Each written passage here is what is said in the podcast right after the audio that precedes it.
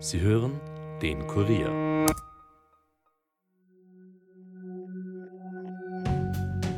Hallo bei den Fakebusters.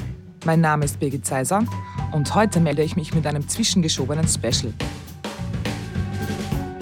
Leider konnten wir ja für die vergangene Folge über den Tod von Hacker Tron keinen Experten finden, der uns unsere Fragen beantworten wollte.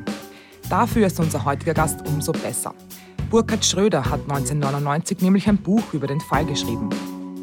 Tron, Tod eines Hackers, ging er auf 224 Seiten den Theorien rund um Trons Tod nach.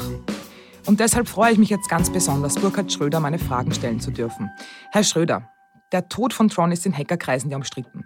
Denken Sie, dass der Fall mittlerweile auch Teil der Popkultur geworden ist und eben auch dafür steht, wie gefährlich Hacken sein kann? Natürlich war er schon zur Lebzeit Teil der Popkultur. Das war auch das Problem, weil der Hacker oder das Hackermilieu an sich ja ziemlich vage sind. Man kann das schwer beschreiben. Dazu gehören normale Computerexperten. Vielleicht gehöre ich auch dazu, weil ich schon seit 25 Jahren verschlüsseln kann und junge Leute heutzutage nicht. Das ist ein Mythos, dem Fähigkeiten zugeschrieben werden, die der normale Mensch nicht versteht. Niemand wüsste auch, wie ein Fernseher versteht, aber da gibt es halt nicht so viele Hacker und das ist auch nicht so sexy. Und damals, 98, in seinem Jahr seines Todes, war das natürlich ziemlich exotisch und alle Medien sind schon kurz nach seinem Tod auch auf diesen Mythos angesprungen. Gefährlich lebt ein Hacker nicht genauso wenig wie wir, außer wir würden in Mexiko recherchieren oder in Russland. Äh, das gehört zum Mythos und das macht die Sache wichtiger, als sie ist. Äh, und das hat die Hacker-Szene auch gerne angenommen. Die hat ja sonst keinen Mythos oder auch keinen Märtyrer wie Siegfried bei den Nibelungen. Und jetzt sind ein paar Leute gestorben. Vor Tron gab es ja auch schon mal einen Toten, zehn Jahre vorher. Und äh, wenn man den jetzt den Mythos wegnimmt, sind die natürlich sauer. Kann ich verstehen, aber als Journalist interessiert mich der Mythos nicht, sondern eigentlich nur die Fakten. Was hat Sie damals dazu bewegt, sich mit dem Tod von Tron literarisch zu beschäftigen?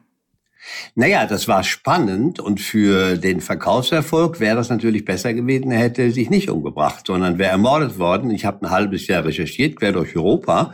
Ich hatte E-Mail-Kontakt mit Hunderten von Leuten und hinterher habe ich dann meine Schlüsse gezogen, wie ein Indizienprozess. Äh, aber die sogenannte Szene, die er nicht recherchiert hat, äh, hat das nicht akzeptiert. Ich habe damals davon erfahren im Usenet, also dem ältesten Teil des Internets, da haben die Leute diskutiert und damals schon sofort bevor irgendwelche Fakten bekannt waren, äh, die einschlägigen Verschwörungstheorien verbreitet, die auch heute noch im Schwange sind. Man muss es aber fair sehen. Also einige vertreten Verschwörungstheorien, ähm, auch nicht der Chaos Computer Club, einige von denen haben mit mir zusammengearbeitet. Aber es gibt doch laute Stimmen, das ist wie im realen Leben, wer am wenigsten weiß, redet am lauten, lautesten die das immer wiederholen und mittlerweile hat so ein äh, Selbstläufereffekt. Die Fakten spielen gar keine Rolle mehr. Man glaubt das, was man glauben will. Und wenn ich das jetzt verraten darf, Ihr Fazit in dem Buch ist ja, dass Tron nicht ermordet wurde, sondern sich tatsächlich das Leben genommen hat. Ich habe das im Buch nicht so gesagt. Ich habe dem Leser anheimgestellt, anhand der Fakten wie ein Richter, der entscheiden muss, zu entscheiden, was es ist. Ich bin selbst der Meinung, äh, dass er sich umgebracht hat. Ich habe auch noch einige Fakten nachher bekommen, die das bestätigen, also auch aus psychologischer Sicht und auch von Leuten, die ihn kannten. Aber da er keine Abschiedsbriefe hinterlassen hat und auch nichts gesagt hat, wird es immer ein Indizienprozess bleiben. Da wird auch immer die Möglichkeit sein, sagen nach 20 Jahren, ach, da war doch irgendetwas noch sehr widersprüchlich und vielleicht hat er sich. Aber mich haben wirklich nur die Fakten interessiert und ich hatte auch keinerlei vorgefasste Meinung. Eher die Gegenteil. Ich dachte, das kann doch nicht wahr sein. Aber es ist so. Wie hat die Hackerszene damals auf Ihr Buch reagiert? Also gab es da auch Kritik?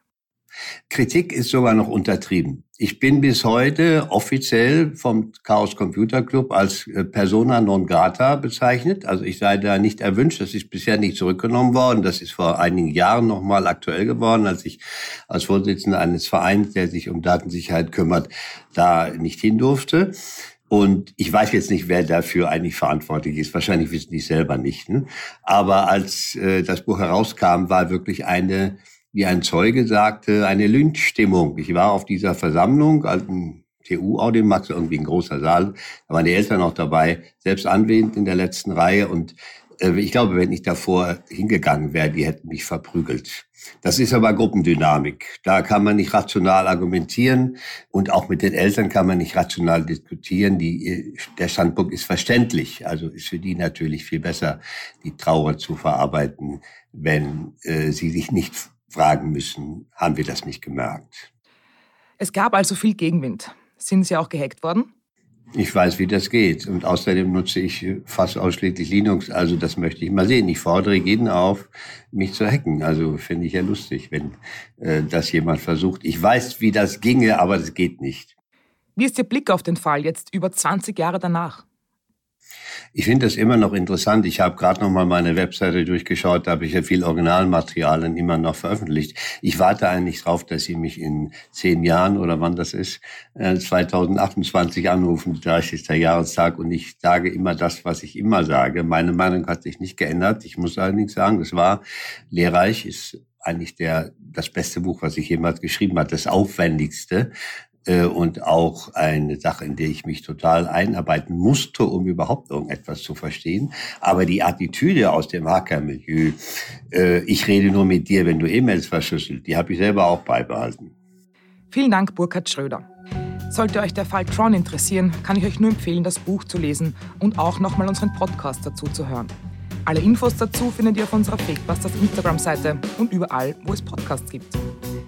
Wir freuen uns natürlich auch über Follower und Likes und über eure Themenvorschläge. Danke fürs Reinhören. Nächste Woche geht's weiter. Bis dahin, bleibt skeptisch, aber hört uns gut zu. Das war's für heute von uns. Fakebusters ist ein Podcast des Kurier. Moderation von mir, Birgit Zeiser, Schnitt Dominik Kanzian, Produzent Elias Nadmesnik. Weitere Podcasts findet ihr auch unter www.kurier.at slash podcasts.